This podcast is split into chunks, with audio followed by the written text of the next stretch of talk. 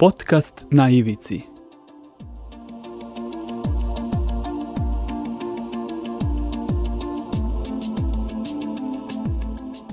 Na ivici. Pozdrav ljudi, tu je nova epizoda podcasta na ivici koji se emituje na portalu storyteller.rs. Danas imamo novog sjajnog gosta, sa nama je urednik fake news trakača i asistent na Filozofskom fakultetu u Novom Sadu,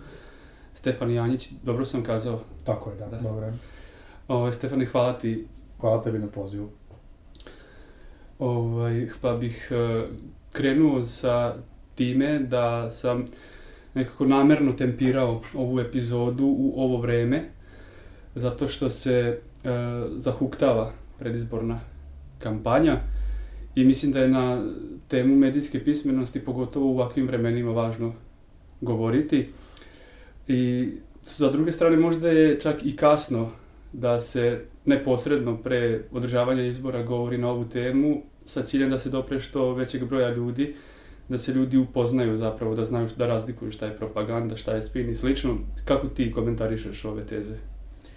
Pa mislim da nije ni, ni rano ni kasno. Kada je reč o medijskoj pismenosti, to je nekakva tema koja samo u dugoročnom planu može da da određene rezultate. Zaista ne mislim da bilo kakav oblik edukacije, da li prosvetnih radnika, da li samih učenika ili studenta, može da da rezultate za dve ili tri nedelje ili za mesec dana, za naredne izbore.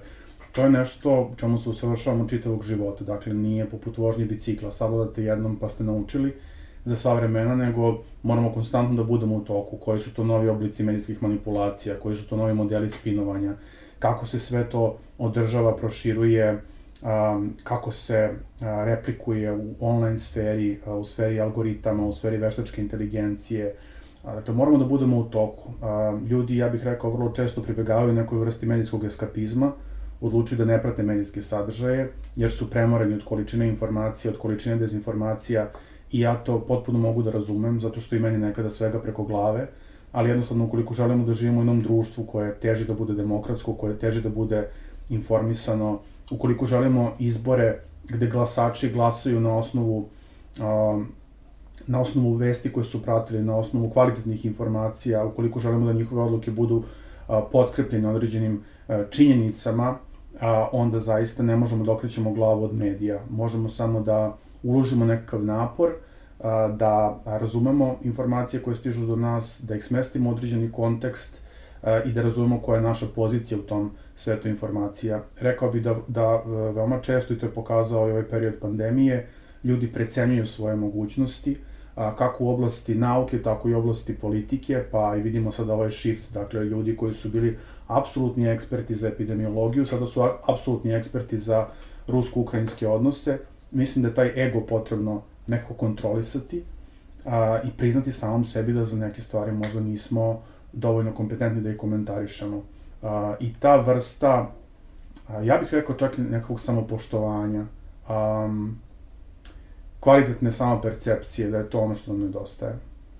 Da li e, predizborne kampanje u svim državama protiču na isti način? U smislu da se na isti način pokušava dopreti do birača i potencijalne podrške? To veoma zavisi od medijskog sistema, zavisi od toga kolika je penetracija interneta u određenoj zemlji, koliko su slobodne društvene mreže, da li su sve društvene mreže otvorene ili su na neki način blokirane, kao što možemo vidjeti u, u mnogim zemljama sveta koje nemaju pristup YouTube ili nemaju pristup Facebooku ili imaju neke alternativne društvene mreže koje su strogo kontrolisane kao što imamo Weibo u, u Kini. Um, im rekao bih da se možda razlikuje koncept predizborne tišine, koji je, um, čini mi se, u 21. veku zaista obesmišljen. Vi s jedne strane ne možete da se reklamirate, recimo, na televiziji sa nacionalnom frekvencijom, da pustite svoj predizborni spot noć pred izbore, ali da zapravo uh, niko ne sprečava, ne postoji bilo kakav sistem kontrole da i dalje boostujete svoje reklame u toku te predizborne tišine. Tako da ova era digitalnih tehnologija svakako menja okruženje u kojem se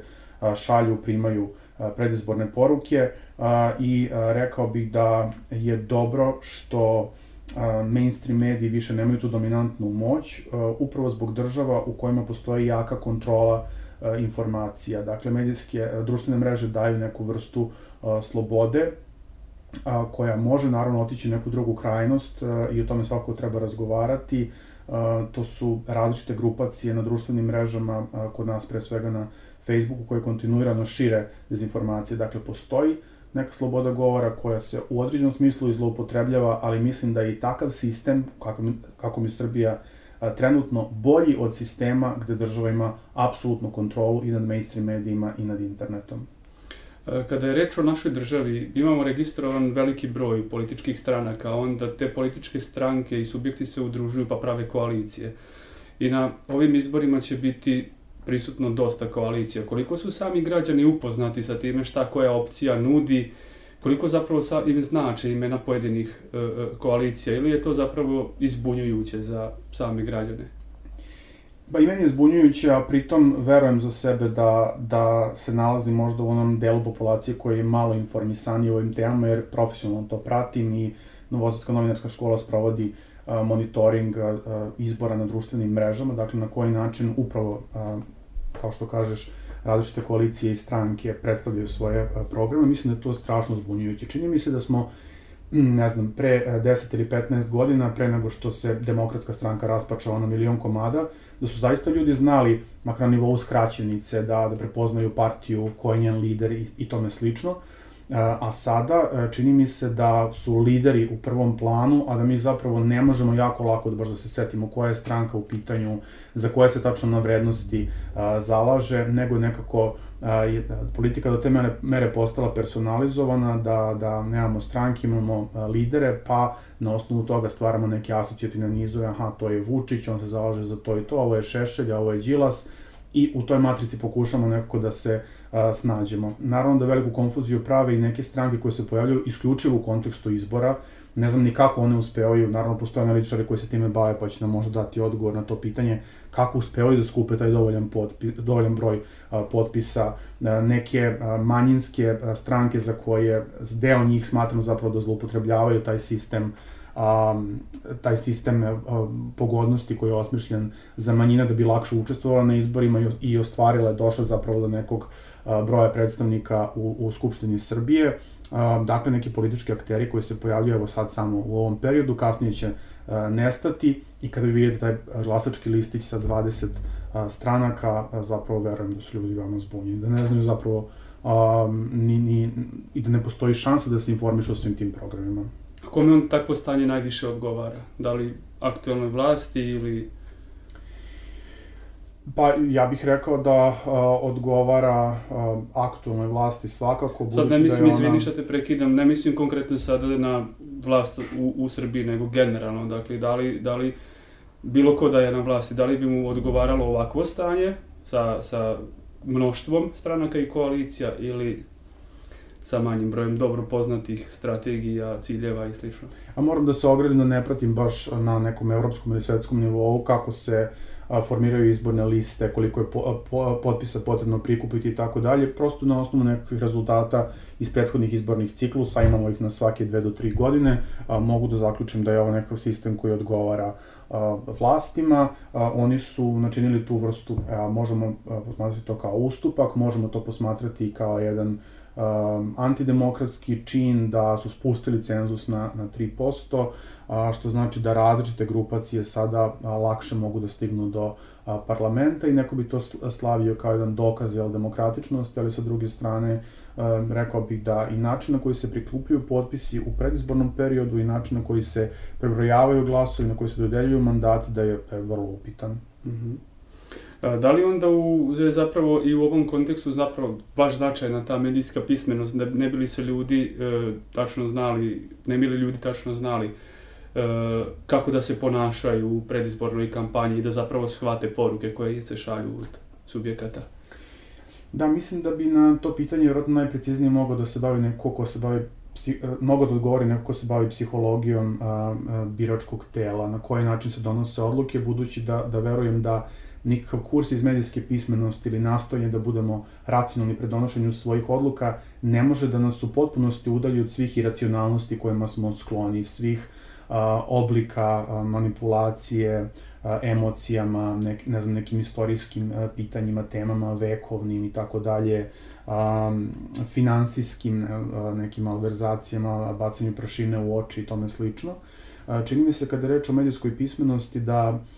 tu postoji jedan stanovit problem da ljudi zapravo ne gaje medijsku pismenost, ne gaje neku vrstu zdrave sumnjičavosti, nego suštinski cinizam, da ne veruju više nikome. Evo, svi su, uh, svi su novinari isti, svi su političari isti, ili svi su političari na vlasti isti, ili svi su političari u opoziciji isti. Uh, da razmišljamo u kontekstu nekakvih fioka koje jeste olakšavaju proces sagledavanja stvarnosti, ali na, na bolno simplifikovan, pojednostavljen način. Uh, mislim da, uh, da nije suština medijske pismenosti u tome da ne verujemo ničemu nego da obratimo pažnju na to čemu ćemo pokloniti svoje vreme, svoju pažnju, šta ćemo podeliti, dakle nekakva vrsta zdrave obazrivosti, ali ne cinizma, jer je on uvek, čini mi se, na korak od nekakvih teorija zavere. Ti ljudi koji su tako bolno cinični, mislim da imaju uh, ta laka, brza uverenja da su prozreli čitavu situaciju. Evo ja sad imam neki uvid koji niko drugi nema, izašao sam iz stada, pa kako ne vidite ovu svetsku zaveru? koja se tiče pandemije, koja se tiče vakcinacije, pa kako niste prozdrali političare. Dakle, neko ko uvek sa takve visine komentariše situaciju i veruje da je mnogo mudriji i promoćurniji od ostalih, mislim da je zaista u krivu. I opet se vraćamo na ono pitanje njega koje sam malo čas spomenuo, čini mi se da ti ljudi imaju jako mnogo neosnovanog samopouzdanja. I nekad se i meni desi, i primetim to i kod sebe, se prosto uputim u, ne znam, razmatranje, komentarisanje u svom društvu, u okolini, nekih tema o kojima nemamo dovoljno informacija, I mislim da je to prirodno da se čovjek zaleti, da je to ljudski, da, da neko poveruje u svoje kapacitete, ali medijska pismenost porazumeva izgradnju nekakvih kočnica. Kao čovječe zastane samo na tren, možda zaista nemaš pojma o čemu pričaš. Da li onda znači to da zapravo treba da se ljudi specijalizuju za, za neku oblast, pa da onda sa takvim predznanjem ulaze uopšte u, u debatu? Pa to bi bilo uh, idealno, ali ne možemo očekivati od svakoga da se specijalizuje za određenu uh, oblast. I mislim da uh, ne mogu i da bi bilo da bi bilo nekako surovo i nepošteno očekivati od ljudi koji rade, ne znam, u, u fabrici na traci, oni koji rade, koji su čitav dan na njivi, da sad dođu i da čitaju, da se bave, ne znam, um, teorijskim temama, da se bave, ne znam, politikom u načelu, ideološkim vrednostima. To su ljudi koji, kada završe sa svojim poslovima, a, imaju, imaju možda toliko živaca i energije da pogledaju jednu informativnu emisiju, da prelistaju neke novine i na tome se završi čitava stvar. Dakle, ne mislim da svi treba da budu specijalisti, ali mislim da svi treba da budu svesni svojih ograničenja. Čak i ukoliko je neko specijalista za određenu oblast, ne znači da neće skliznuti u pogrešnu stranu. E, Vulkan je objavio, pa mislim, pre jednom mesec ili dva, vrlo interesantnu knjigu koja se zove Zamka inteligencije i koja objašnjava na dosta zanimljiv način kako ljudi koji su veliki eksperti u određenim oblastima, kako i dalje a, posrnu kada je reč o, o, o pojedinim kognitivnim zamkama. Tu ima nekih anegdotalnih primera, recimo dobitnika Nobelove nagrade ili naučnika koji su ispali velike naivčine u nekim situacijama, a imate i primere koji objašnjavaju fenomene poput, na primjer, doktora Nestorovića, za kojeg neupitno možemo da kažemo da je veliki ekspert za oblast u kojoj se profilisao i da je, ne znam, pomogao mnogim ljudima, ali onda je u nekom trenutku, ne želim da se bavim konkretno psihologijom njegove ličnosti, ali prosto mi prvi on pada na pamet, E, ljudi koji su veliki eksperti u nekim trenucima požele da postanu avangarda, požele da svidim se, na primer, način na koji mediji izveštavaju o njima, pa ih pozivaju na intervjue, pa vide sebe na ekranu, pa se zaljube u svoju sliku na ekranu i žele da predstavljaju a, neku vrstu a, neku vrstu avan, naučne avangarde, nekoga ko donosi drugačiji stav a, i nekoga ko sve objašnjava vrlo jakim, lakim, jednostavnim a, jezikom. A, imamo čak i dobitnike a, Nobelove nagrade koji su se na sličan način okliznuli i počeli u javnosti da iznose potpune besmislice. I naravno nisam ja u poziciji da procenjujem to šta oni izgovaraju, već posmatramo naučni konsenzus. Ako hiljadu naučnika koji su specijalizovani za uh, HIV uh, ima jedno stanovište, imamo jednog čoveka koji ima drugačije stanovište, uh, mi naravno moramo biti skloni tome da poverujemo ovoj grupi ljudi. To nisu nekakvi divljaci ono, u, u filmova sa raščupanim frizurama koji žele da unište ovaj svet. Naučnici su, ja bih rekao, velikom većinom plemeniti ljudi a, koji rade za nekakvo opšte dobro i moramo pratiti tu liniju naučnog konsenzusa. I tu je problem, naravno, opet, da ne dužim sad u tom pravcu, ali način na koji mediji stvaraju privid balansa, kada u emisiju pozovete nekakvog šarlatana i kada pozovete eksperta, publici može delovati kao da pitanje o kojem oni raspravljaju izaziva jako velike žustre polemike u nauci. Naprimjer, pitanje da li je Zemlja ravna ploča, ali o tome nema polemike. Dakle, zanemarljivi broj naučnika, ako ih uopšte možemo nazvati naučnicima, koji veruju da je Zemlja ravna ploča. Postoji opšti konsenzus i među fizičarima, i među geolozima, i među astronomima da je Zemlja nekog uh, sferičnog oblika i da nema ni govora o, o, o, o ravnoj ploči. Ali onda kroz te medijske debate gde se i publici daje, daje prilika da oni glasaju, pa da sad oni glasujemo odluče da li Zemlja ravna ploča i da li, ne znam, um, LGBT populaciju treba proterati iz Srbije i da li treba početi rat na, na Kosovu. To su zaista stvarno zastrašujuće stvari i nekako zloupotreba, a, zloupotreba položaja i moći koju mediji imaju. A da li su, na primjer, neka društva e, sklonija tome da se upravo ovakva scenarija, kao što si ih opisao, dešavaju u tom društvu, a u nekim se dešavaju ređe ili se ne dešavaju? teško povlačiti te paralele i ja pratim, pošto, pošto se bavim i naukom i pišem naučne radove koje se tiču medija, teško napraviti te paralele zato što još niko nije izmislio način da izmeri nivo medijske pismenosti. Dakle, kakav bi to set zadataka trebalo da bude, na koji način proveriti, dakle, čak i kada govorimo o nekim testovima koji su standardizovani, koji su već uvreženi, kao na primjer test e, inteligencije, koji meri koeficijent inteligencije, ima mnogo svojih mana, pa se o tome sad raspravlja kako, već već je on zapravo decenijama u opticaju, decenijama se koristi, pa i dalje nije do kraja usavršen e, i ima neka svoja odstupanja i ima neke svoje, ima neke rezerve kada tumačimo rezultate koeficijenta inteligencije. Kada reč o medijskoj pismenosti, mislim da zaista ne mora nužno da znači da društvo koje je ekonomski naprednije, koje je koje beleži uh, više nivo, ne znam, na nekim skalama demokratičnosti i tako dalje, da je uspešnije u razotkrivanju dezinformacije na nivou medijske pismenosti. Recimo, evo, Amerika koju gledamo kao zemlju velikih sloboda, visokog nivoa demokratije zapravo ima ogroman broj ljudi koji su naseli na određene teorije zavere, kako u domenu politike, tako i u domenu a, pandemije, tako da mislim da nema nekakvog a, zlatnog odgovora, mislim da je a, suština u, u kvalitetnom obrazovanju a, i upravo zemlje koje imaju mm, kvalitetno obrazovanje, pritom mislim pre svega na Skandinaviju, da tamo vidite um, i manje ljudi koji veruju u dezinformacije, ali to je i dalje jedna vrlo maglovita predstava i ne bih to mogao sa sigurnošću da tvrdim, samo mi se čini da postoji ta tendencija da zemlje koje više uložu u svoje obrazovanje dece, ali i odraslih da da imaju nekako veći nivo medijske pismenosti, ali to je dalje samo pretpostavka, dakle ne postoji još neki naučno osmišljen aparat koji bi tačno izmerio na nivou nacije ili na nivou države koliko su neka društva a, skloni o tome da poveruju u dezinformaciju koliko nisu. A sama medijska scena, eto, znamo kakva je medijska scena i u Srbiji, konkretno i redakcija Fake News tragača i Novosadska novinarska škola na kraju godine dodeljuje zlatnog, srebrnog i bronzanog Pinokija, jeli tako, za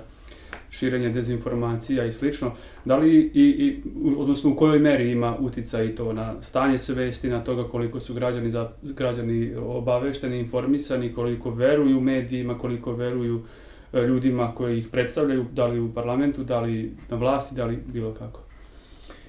Mislim da je tu dosta važan taj koncept prijatne laži, a, odnosno da mediji serviraju laži koje su skrojene prema očekivanjima njihove publike. Dakle, ako neko uh, u ovom trenutku ima jako uverenje da je Rusija na ispravnoj strani, da ona sprovodi neku denacifikaciju Ukrajine, vi otprilike znate kakav format dezinformacije i informacije treba da uputite takvom čoveku, kako oblikovati tu informaciju. Ako neko ne veruje u moć vakcina, opet znate na koji način treba da mu se obratite. I mislim da su tabloidi recimo izgradili vrlo precizno svoju ciljnu grupu, znaju kako se pakuje poruka, uspešno je prodaju i to prolazi. A, te vesti nisu, um, nisu uvek decidno i do kraja netačne. Mislim da greše i ljudi koji veruju da evo sad mi možemo da otvorimo informer, da ga prelistamo, da ćemo naći tu na 20 lažnih vesti. To zaista nije tako. I onaj ko misli da je drugačije, evo ja ga pozivam u dobroj nameri, dobroj volji da sam sprovede taj eksperiment, dakle da pročita te vesti i da vidi da li može da pronađe dokaz da to što je informer ili, ne znam, Alo objavio da to nije tačno. U određenom broju slučajeva mi možemo da pronađemo te dokaze, u određenom broju slučajeva su te vesti neproverljive, na primjer baziraju se na nekim anonimnim izvorima, ali u najvećem broju slučajeva to samo ekstremno pristrasno novinarstvo. Ako neko napiše na naslovnoj strani a, Ukrajina nema šanse pred Rusijom, ili to Putine, care, gazi i tako dalje. To nije nešto što mi možemo proveriti a, standardnim metodama fact-checkinga, odnosno utvrđivanja činjenica, to je samo ekstremno pristrasno navijačko a, novinarstvo koje savršeno radi svoj posao. Dakle, ne morate se vi čak mnogo ni investirati u širenje laži, bitno je da ste ovladali nečim što svako od nas uči u petom ili šestom razredu osnovne škole, to su stilske figure. Kako ćete da iskoristite hiperbolu, kako ćete da iskoristite metaforu, i kako ćete da oblikujete vizualno taj sadržaj. I na Twitteru evo, postali su već poznati tredovi koji pokazuju na koji način upotrebljavate filtere ukoliko želite nekoga da prikažete u pozitivnom svetlu i ukoliko nekoga želite da prikažete kao zlikovca. Dakle, to je to ustrojstvo bajke na naslovnim stranama domaćih tabloida gde nema sredine, ili ste protagonista ili ste antagonista, ili ste zlikovac, ili ste anđeo s neba. Kako onda staviti filtere na oči i znati zapravo čitati vesti. Ovaj, da li u našem društvu postoji kritičko mišljenje i da li ga postoji dovoljno? Ne bih nikad govorio na nivou društva, govorio bih na nivou pojedinaca koji žele a, da imaju mm, a, koliko toliko racionalan, pošten stav o određenim pitanjima, ali to je jako bolan proces, zato što ukoliko vi iskreno želite da se informišete šta o, nekoj, o nekom pitanju misli jedna i druga strana, i levica i desnica, i ne znam, i tradicionalisti i liberali, um, vi jednostavno um, morate konstantno da prolazite kroz određeni proces preispitivanja i morate da pratite jako veliki broj medija. Uh, o tome svedoči nekakav koncept, koncept internog i eksternog pluralizma na jednoj medijskoj sceni. Interni pluralizam bi značio da postoji neki medij, da postoje neke kvalitetne novine, gde vi unutar njih možete da vidite šta misli jedna i druga strana. Nažalost, takav prostor u Srbiji je veoma, veoma skučan. Nekad, na primjer, politika u određenim segmentima svoje istorije, dnevni list politika je bio takav. Kako god, kako god mišljenje imali u uređivačkoj politici, ali to je zaista su novine koje otvaraju prostor i za jedne i za druge. Sad više nije tako, jako je mali broj tih medija, tako da moramo da se osnovimo na ovaj koncept eksternog pluralizma. To znači da ukoliko ja želim da budem informisan o tome šta misli jedna, druga, treća i osma strana, da moram da kupim sve dnevne novine uh, i da je svak, da su sve uh, one na, do nekog nivoa pristrasne ili čak ekstremne i da onda iz te gomile pokušam da izvučem nekakvu uh, širu sliku. Ko od nas ima i novci vremena da se bavi danas time? Redko ko i zato bi bilo sjajno kada bi više medija težilo tome da zapravo neguju taj interni pluralizam. Ali da li uopšte postoji volja za time? S jedne strane, evo, kako si sam pomenuo, ko od nas ima i sredstava i vremena i volje da se time bavi, pogotovo recimo prosječan čovek koji radi 8 sati, dođe, želi da provede neko vreme sa svojom porodicom, a sa druge strane isto tako i u tim medijima, da li postoji uopšte volja za pluralizmom? A, rekao bi da negde uopšte ne postoji, negde postoji na prividnom nivou. Evo videli smo sad, na primjer, poziv vlasnika televizije Pink da sve opozicione liste, naravno uključujući i uh, predstavnike vladajućih strana, kada imaju neko svoje vreme da predstave svoje a, kampanje na Pinku, bez novinarskih pitanja, nesmetano, dakle, kao jedan besplatan a, promotivni a, prostor. Uh, ali mislim da je to jedna vrsta opsene, kao što imamo i u tim debatnim emisijama gde se pojavi nekoliko ljudi pa pričaju u glas pa se svađaju i tako dalje. Delo na nekom površnom nivou, ako se vi bavite čisto kvantitativnim monitoringom, možete da kažete, evo, na ovoj, u ovoj televiziji se pojavila i vlast, ali i svi pripadnici opozicije. Ali ako pogledate kvalitativno šta je publika mogla da izvuče iz toga, u kojim terminima je to emitovano, da li opozicija mogla da dođe do određene publike, onda već dolazite do zaključka da uslovi nisu toliko ravnopravni. I postoje oni mediji e, za koje ja verujem da bi zaista želeli da u većoj meri gaje taj interni pluralizam, da čuju i drugu stranu, ali se ta druga strana ne odaziva. Zapravo taj medij tretira kao neprijateljski i na tom mediju se ne pojavljuje. I sad, ja zaista ne znam ni, ni kako bih se ponašao, pošto medij koji vodim je vrlo specifičan, bavi se samo detekcijom dezinformacija, ali kada bih radio u nekoj dnevnoj informativi e, ili kada bi bio političar, ne znam kako bi bila moja pozicija, kako bi bila moja shvatanja. Mislim da nam generalno nedostaje više razumevanja i više dijaloga, ali nisam optimističan u tom pogledu da će ga biti više u budućnosti. Deluje mi kao da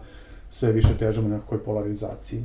Stefan, ti si do sada učestvovao i dalje učestvuješ u brojnim istraživanjima iz svih ovih oblasti. Da li možeš neko da istakneš koje ti je bilo posebno nekako naporno? Naporni su mi uh, medijski monitorinzi, evo mi sada sprovodimo jedan uh, koji bi trebalo da pokaže kako se uh, agenda političke kampanje kreira na društvenim mrežama. na a, stranicama kandidata, predsednika stranaka ili političkih um, predsedničkih um, kandidata i a, moram reći da mi je to zaista naporno zato što um, možda iz tog razloga koji sam pomenuo malo čas, recimo radi monitoring neke stranke koja meni nije ni malo bliska a, po, po stavovima, a, ili radi monitoring nekih stranaka koje za koje mi deluje da se u jako velikoj meri oslanjaju na populizam, da ono što vide da je neuralgična tačka, pa sad je to migrantska kriza, pa sad to 5G tehnologija, pa je onda vakcinacija, pa su sad odnosi Rusije i Ukrajine, samo se kače s teme na temu i plasiraju nekakva opšta mesta. Dakle,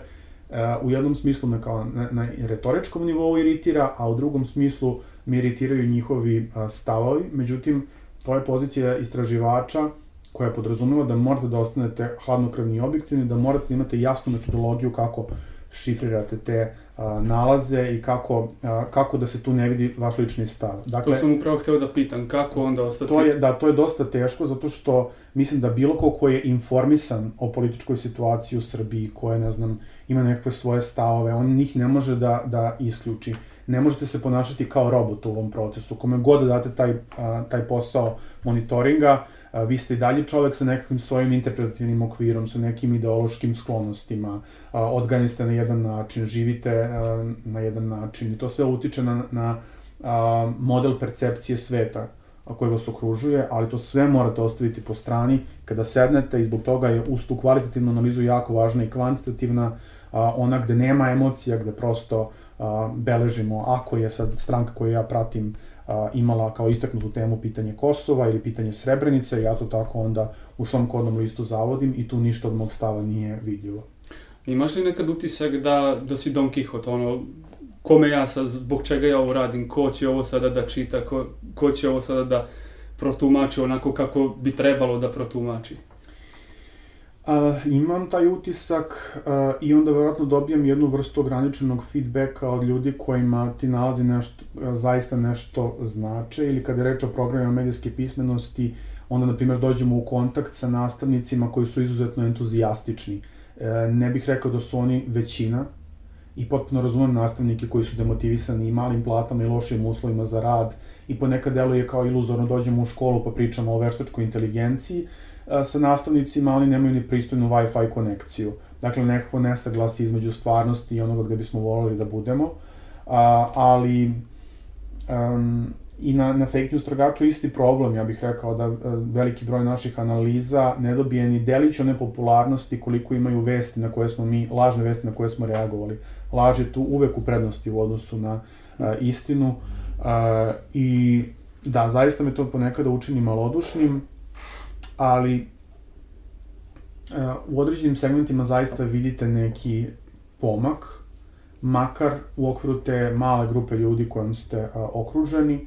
a, a ukoliko ta mala grupa ima moć da dalje utiče na nekoga, na primjer sarađujemo sa nastavnicima, za koje onda verujem da će imati sjajne časove medijske pismenosti sa svojim učenicima, onda neko verujete da je to misija koja, koja traje i koja ide dalje. Zapravo, jako mali broj ljudi na ovom svetu uh, ima tu moć da stvara neke direktne efekte, recimo ljudi koji su proizveli vakcinu ili ljudi koji vode određene države, oni zaista mogu da kažu za sebe evo, nekom svojom odlukom, nekim svojim činom ili poslom, angažmanom, uspeo sam da uradim da nekome život bude kvalitetniji. Ja sam ono, naučnik, istraživač i, i novinar, a, posledice i novinarskog delovanja i naučnog nisu nikada vidljive, ne znam, danas za sutra, ali u nekom širem okviru i dužem roku nadam se da jesu i da će nekome koristiti. Već si to bio zapravo govorio u prethodnom delu, samo hoću da te pitam i to, da li onda ti, e, kako da kažem, 100% veruješ, ono, e, na primer, toj pomenutoj grupi od hiljadu naučnika koja tvrdi jedno i ne preispituješ uopšte njihovo stanovište, a sa, njihov stava sa druge strane, da li isto tako očekuješ za, za neku oblast koju si ti stručnjak da neki drugi ljudi ne preispituju ono što si ti, na primer, dokazao? Ne, ono što sam ja dokazao po znacima navoda, apsolutno treba da bude podložno preispitivanju i zbog toga se protivim i ideji nekoj komercijalizaciji nauke gde vi imate jako veliki broj naučnih radova koji su zaključani u prestižnim časopisima, ali vi morate da platite, ne znam, 20, 30, 60 evra da biste došli do tog rada. A, to je po mom mišljenju a, sramotno zato što svako mora da bude, svaki naučnik mora da bude u prilici ko se bavi oblašću koja je bliska mojoj da proveri da li sam ja dobro sproveo svoje istraživanje, ako jesam, možda postoji neki korisni model koji može da se upotrebi da se replikuje, ako nisam nešto dobro uradio, da to, ne, da to bude podložno a, kritici. A, da i lajci koji su možda zainteresovani za temu koju se ja, kojim se ja bavim, da mogu da dođu do mog rada, da ga pročitaju i da eventualno nešto saznaju iz njega. Kada je reč o naučnom konsenzusu, on se uspostavlja na nekakvom globalnom nivou i tu vi imate stotine hiljada i milione naučnika koji su angažovani u određenim temama. I zaista tu, ukoliko vidite da je 99% naučnika ima konsenzus o određenom pitanju, a 1% naučnika, i to vrlo često, ne, ne, ne želim da generalizujem, vrlo često su tu ljudi vrlo upitnih biografija, a, koji, se pre, koji su završili neke imaginarne univerzitete, samo prozvani doktori, šarlatani, prodavači magle, nekih magičnih proizvoda, preparata za mršavljenje i tako dalje, onda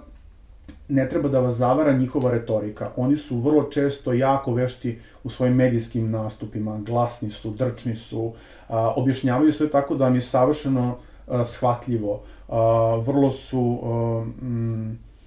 vrlo su uspešni u svom poslu, a onda će redko ko od nas otići u vezi sa tim pitanjem koje nas je zaintrigiralo, na primjer na Google Scholar ili na a, neki od sličnih sajtova, EBSCO bazu, da proveri kakav, kako je stanovište drugih naučnika. Dakle, ne treba da se povodimo za time što, eksplicitno za time što je neko dobar govornik. Ja mislim da je mnogo, nažalost, je mnogo naučnika koji nemaju nekakav izgrađen odnos sa medijima, sakriveni su te svoje laboratorije, rade za svojim računarima, u svojim Excel tabelama, nekim programima za koje ne znam da postoje i uplašeni su medijskih nastupa, stidljivi su, čak i ukoliko ih stavite u neku situaciju da se pojave u nekoj televizijskoj debati, jednostavno ostavlja utisak nekoga ko je možda malo preplašen, povučen, skroman, a, a sa druge strane imate čoveka koji već prekaljen u svojim medijskim nastupima, koji je vrlo, vrlo glasan, vrlo demonstrativno iznosi svoje stave, što ne znači da je u pravu. A, dakle, mislim da je ta briga o naučnom konsenzusu mora da postoji ta svest da ono što je možda našem oku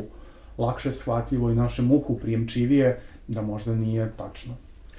Polako se bližimo kraju razgovora. Hteo bih samo da prokomentarišeš i sledeće. Na nedavnom sajmu, putokazi sajmu obrazovanja na, u Novom Sadu, sam imao prilike da razgovaram i sa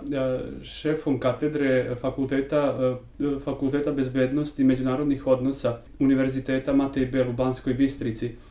koji je kazao da je zapravo uh,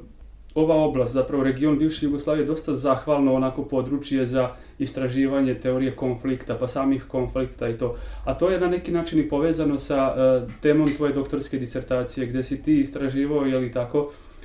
na koji način su Wikipedia na srpskom, na e, na hrvatskom i na bošnjačkom jeziku, jeziku da. pisala o ratnim zbivanjama 90-ima. 90-ih i drugi svetski rat. Mm -hmm. Dakle, to je bio jedan dosta, dosta veliki korpus, pa naravno vrlo e, zahvalna tema za istraživanje, nekako i pre nego što počnete da istražujete, možete da nastupite koje će se tu vrste e, distorzije e, istoriografskog narativa a, koje će se zapravo pojaviti. A, to je bilo istraživanje koje je dosta dugo trajalo i bilo je opet eto mučno, da, da kao da vam tu ličnu perspektivu. Mučno je prolaziti zapravo kroz sve te opise zločina, kroz tu ono, istoriju koja se non stop ponavlja, kroz način na koji se manipuliše tim podacima, s tim da moja težnja nije bila da utvrđujem bilo kakav oblik istorijske istine, ja nisam istoričar, niti je moguće tako nešto uraditi prosto iščitavanjem Wikipedije. Moja želja samo bila da vidim a, kako se na Wikipediji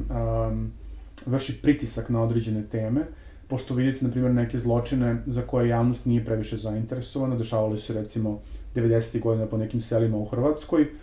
vidite otprilike slične članke na srpskoj i na hrvatskoj Wikipediji, ali onda kada dođemo do onih fundamentalnih pitanja koje opterećuju našu današnjicu, kao što su Jasenovac ili Srebrenica, e tu postoji gomila ljudi koja je zainteresovana da nametne svoju interpretaciju tih pitanja. Meni je Wikipedia bila interesantna ne kao najtačnija enciklopedija svih vremena, ali kao najveća i najuticajnija bez ikakve sumnje, zato što bilo ko od nas ko bi se zainteresovao za ova pitanja, recimo za pitanje Srebrenice, kada biste uh, ukucali taj pojam uh, na Google, prvi rezultat bi vam bila Wikipedia. U Srbiji, nekome ko živi u Srbiji, prvi rezultat bi bila srpska stranica Wikipedia, nekom u Hrvatsku, Hrvatsku u Bosni i Hercegovini, Bošnjačka, tako da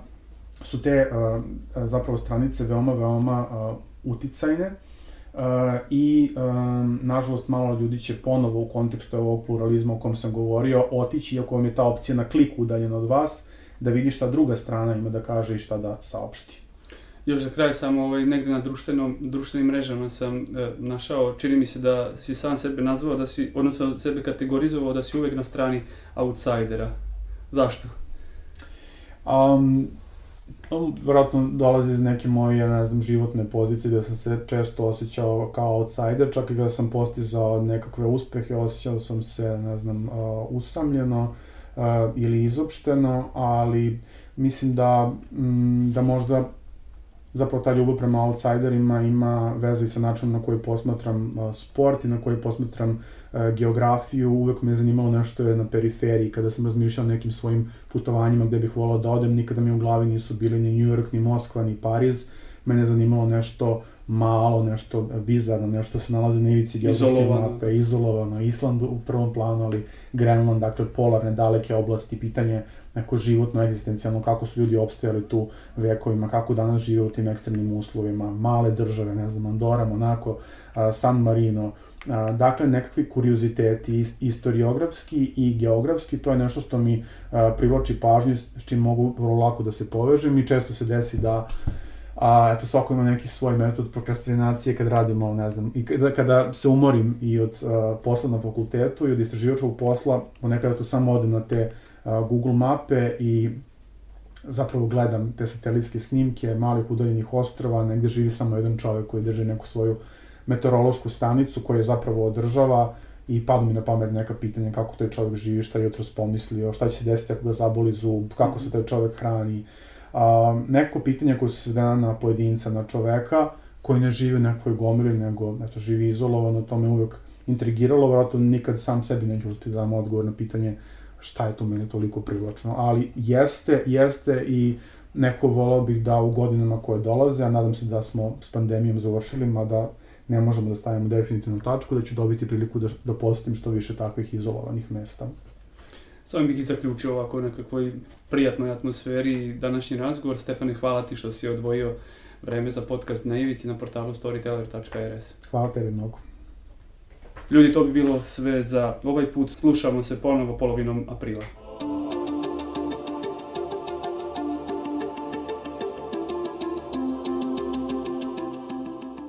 Podcast na ivici.